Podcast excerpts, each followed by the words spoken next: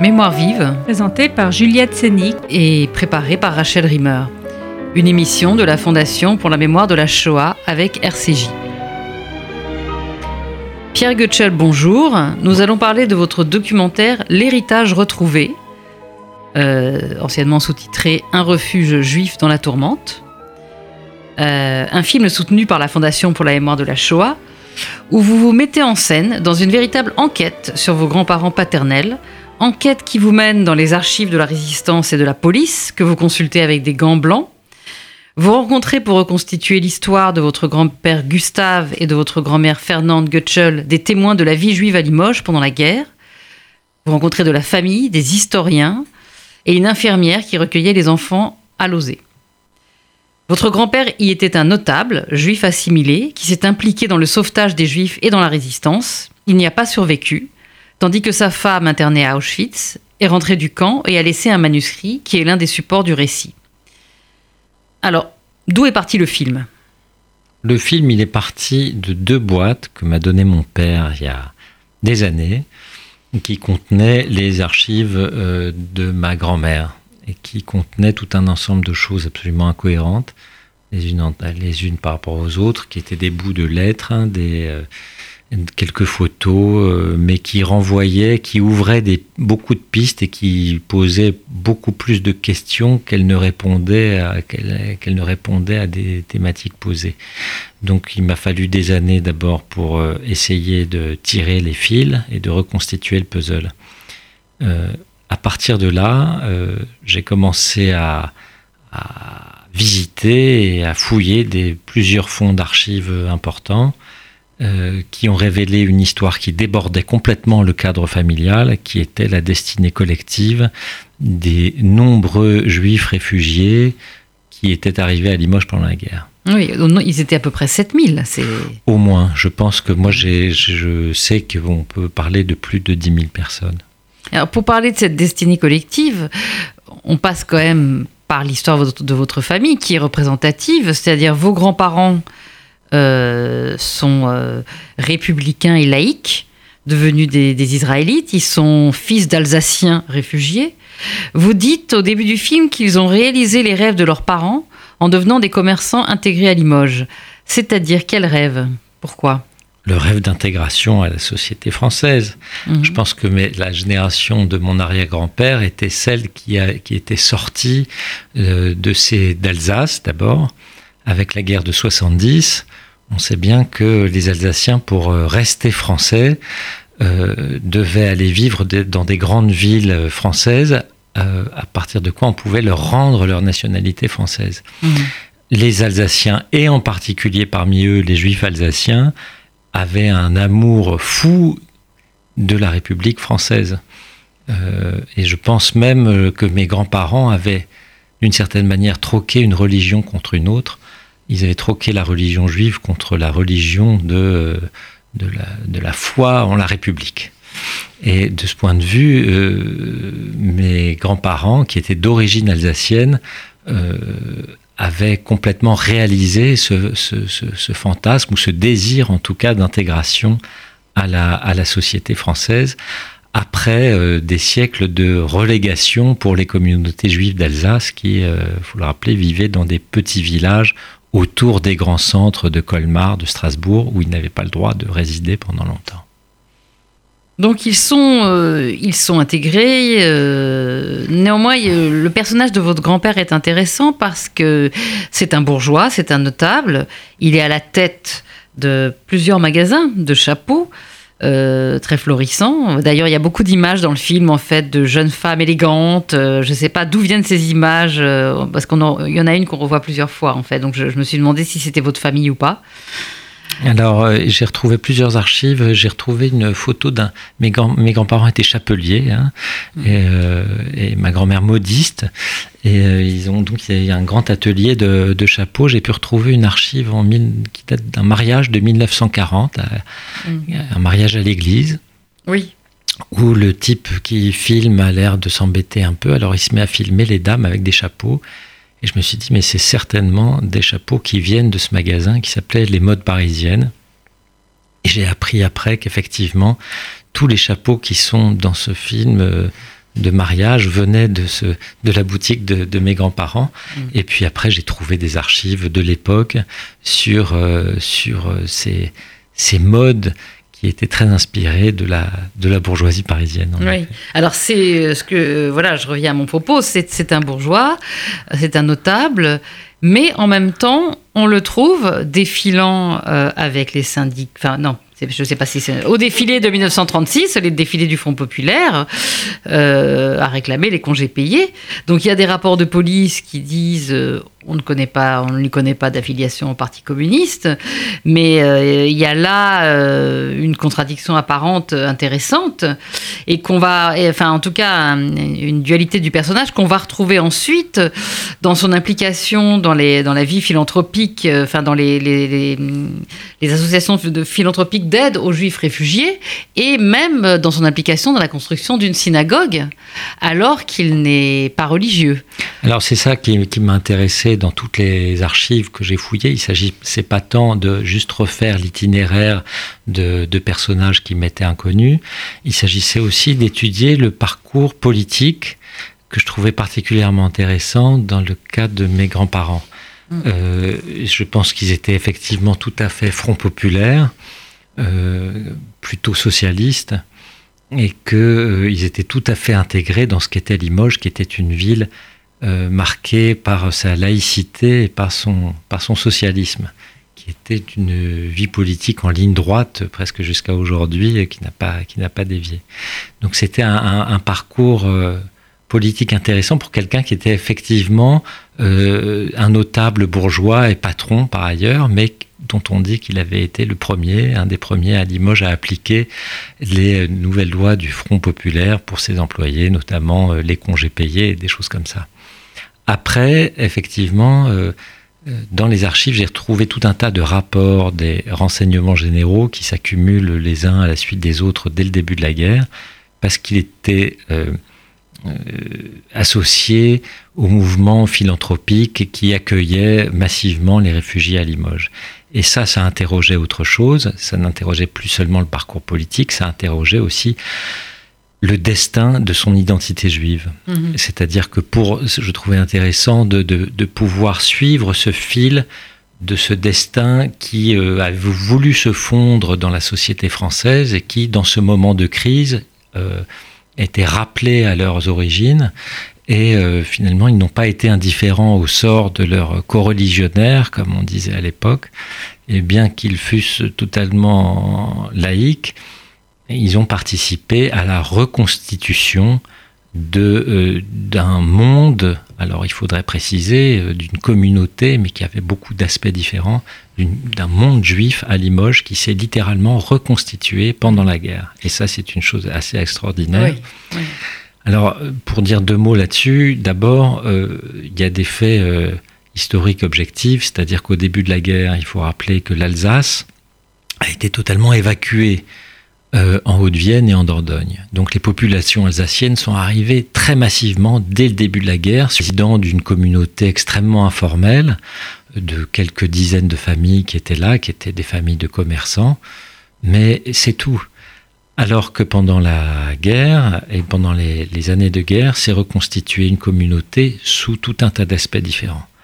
Euh, sous un aspect d'abord euh, religieux, au sens où des synagogues sont apparues, sous un aspect social, parce qu'il y a eu des euh, cantines cachères, par exemple, qui sont oui, on apparues. Voit ça dans, on voit ça dans le film, oui. Euh, il y a eu après des, des, des choses qui ont concerné donc l'accueil des réfugiés, hein, qui étaient des réfugiés provenant ensuite d'Allemagne, de Belgique, du Luxembourg, qui sont arrivés très très massivement à Limoges, où ils étaient d'ailleurs, ils touchaient des allocations et euh, le joint euh, finançait, euh, finançait tout ça. Et d'ailleurs, dans votre film, il y a plusieurs témoins en fait qui sont d'anciens réfugiés, qui sont à la fois d'anciens réfugiés, mais aussi qui sont devenus historiens. il y a aussi ce personnage, cette dame qui était l'assistante du rabbin, qui était également réfugiée. Donc en fait, c'est vrai que hum, on voit que hum, ça a essaimé en fait. C'est comme si des germes avaient été plantés euh, à ce moment-là. et qu'il y a une vie intellectuelle qui a continué après, en fait et qu'on peut voir à travers ces, témoins qui sont dans le film, qui sont des historiens comme euh, Beno Gross, euh, Simon Schwarzfuchs. Euh, Alors, il est tout à fait étonnant de voir. Moi, je voulais pas faire d'interview d'historiens qui auraient étudié la question. D'abord, parce qu'il faut dire que la question est restée très mal étudiée. C'est un sujet qui, reste peu étudié des historiens. La question du sauvetage des enfants, dont Limoges a été une plaque tournante, a été très étudiée, notamment par euh, euh Lozé et, et Cathy Hazan. Mais euh, pour le reste, sur l'aspect du destin collectif de ces, de ces juifs qui étaient ou isolés ou en famille, euh, il y a tout un tas de choses qui restent, qui sont restées dans l'ombre de l'étude historique. Et il se trouve que certains des protagonistes de cette histoire ont, sont devenus des historiens. Donc j'avais la chance d'avoir des gens qui étaient en même temps des acteurs au fond de leur histoire, qui n'étaient pas que des témoins. Et c'était un peu ça le choix dans les protagonistes que j'ai retenus pour le film, parce que j'en ai rencontré beaucoup ceux qui sont restés dans le montage du film sont tous des gens qui ont été acteurs, d'une manière ou d'une autre, de, euh, de cette histoire. Euh, alors, je peux donner quelques exemples. Il y a euh, effectivement Simon Schwarzfuchs et Beno Gross qui étaient au petit séminaire israélite de Limoges que le rabbin Deutsch avait monté et qui a fonctionné pendant presque toute la durée de la guerre pour former des jeunes euh, au rabbinat. Ils ne sont pas tous devenus rabbins, mais en tout cas, ils sont tous devenus des cadres importants du euh, judaïsme français d'après-guerre. Euh, Lucien Lazare, par exemple, faisait aussi partie de ces gens-là, Josie Eisenberg, et il y en a d'autres. C'est une petite poignée, on parle de quelques dizaines de, jeunes gens, mais ça a une importance historique capitale. Ça, c'est pour l'aspect, disons, religieux et intellectuel. Euh, mais il y a eu aussi, par exemple, j'ai rencontré une dame qui avait été euh, infirmière dans cette pouponnière. Oui, on le euh, voit dans le film. Voilà. L'arrivée, l'afflux des, bébés réfugiés avec d'ailleurs bon, d'émotion où elle dit je peux pas vous décrire l'état dans, lequel ils arrivaient, c'est indescriptible. Pouponnière qui, qui, qui, qui, avait été montée pour extraire les enfants de moins de 3 ans euh, des camps français, notamment euh, Gurs, Argelès et Rivesaltes.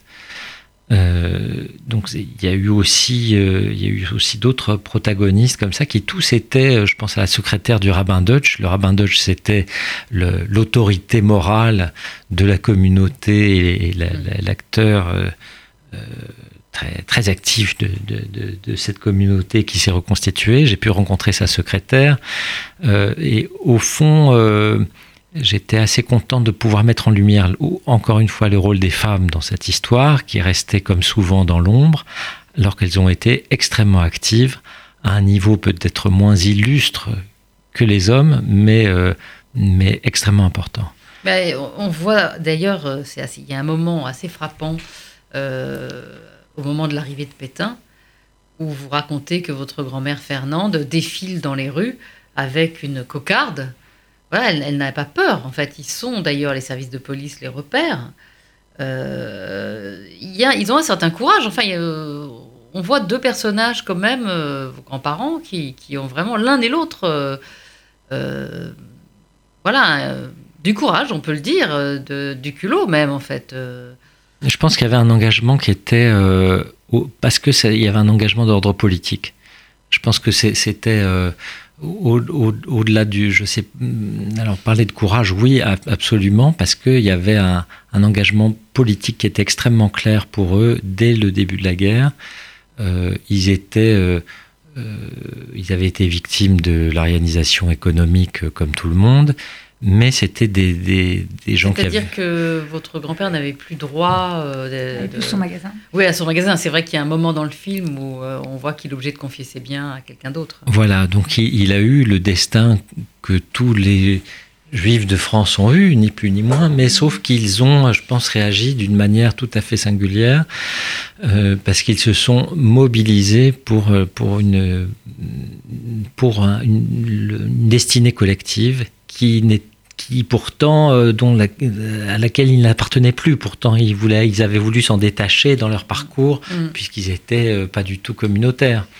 Et c'est ça qui, est, qui était intéressant à, à suivre. Et je trouve que au fur et à mesure de la chronologie du film et de la, des archives que je trouvais, il me semblait que ma grand-mère était quelqu'un qui avait une figure comme ça, qui avait émergé à ce moment-là. C'est-à-dire que c'était un, effet involontaire du, film, mais c'est qu'on sent cette, ce personnage émerger comme ça au fur et à mesure des événements et au fur et à mesure de la coercition qui est exercée sur eux.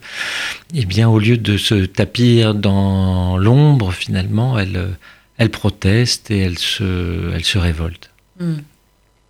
Il rentre dans la résistance aussi, votre grand-père c'est tout à fait la mécanique. Alors, c'est presque comme une mécanique, on pourrait dire, de, gens qui sont au départ, par les renseignements généraux, surveillés. Ils sont surveillés tout simplement parce qu'ils ont des activités politiques. Et de surveiller, on, devient suspect. Et de suspect, on devient une personne un beau jour à, euh, arrêter. Mais euh, finalement, euh, est-ce qu'ils ont été arrêtés en tant que juifs ou en tant qu'opposants ou poursuivis et surveillés en tant que juifs ou en tant qu'opposants? Ils sont d'abord surveillés en tant qu'opposants. Et finalement, on voit qu'il y a un, processus très graduel euh, qui, dans la surveillance et dans ce qu'on peut dire et écrire sur eux, euh, rapport après rapport, qu'il est tout à fait euh, intéressant d'analyser parce qu'on voit que c'est vraiment une marche après l'autre pour arriver à la fin à une situation de demande d'internement. Ils ont été prévenus de ça, ils ont disparu à ce moment-là dans la clandestinité à Lyon. Hmm. Et alors à Lyon, votre grand-père se fait euh, arrêter, en fait, il y a la description de l'arrestation, mais il est à la maison, en fait, il est caché avec de faux papiers. Euh. Il est, ils ont été arrêtés sur dénonciation, en vérité, hmm. de leur logeur il y a toute une masse archivistique aussi euh, qui raconte ça. Et le film n'en fait pas tellement état parce que c'était pas le sujet du film. Mhm. Mais euh, ils ont été effectivement arrêtés sur dénonciation à Lyon et euh, arrêtés par le, les équipes de Klaus Barbie qui chassaient les, les juifs et les communistes et les résistants à, à Lyon. Donc votre père n'en reviendra pas mon grand-père. Oui, votre grand-père n'en reviendra pas. C'est consigné dans le journal donc de, son épouse, Fernande. Euh, et elle, finalement, euh, va survivre, enfin, va être déportée. Euh, elle va revenir avec un manuscrit. et finalement, ce manuscrit va donner naissance à un autre film. Mais ce manuscrit, d'abord, il a, il a donné naissance par défaut à ce premier film. C'est-à-dire que la seule chose qu'on connaissait de mes grands-parents, c'est là le récit de la déportation de ma grand-mère, qui était ce texte qu'elle avait écrit quelques semaines après son retour, mais euh, qui, euh, qui avait euh, concentré toute l'attention de la mémoire familiale, au fond, et qui avait cristallisé, et qui avait d'une certaine manière pétrifié la mémoire familiale. Et c'est le jour où je me suis dit, que euh, finalement je ne parlerai pas de la déportation dans ce, dans ce film ou dans ce travail, que ça a libéré tout un espace possible de recherche et d'investigation pour parler d'autre chose. Mm. C'est-à-dire que le, le, fait même de la déportation avait euh, dévoré, on pourrait dire, mm. toute la mémoire familiale et avait empêché tout un travail qui parlait d'autre chose qui s'était produit avant mm.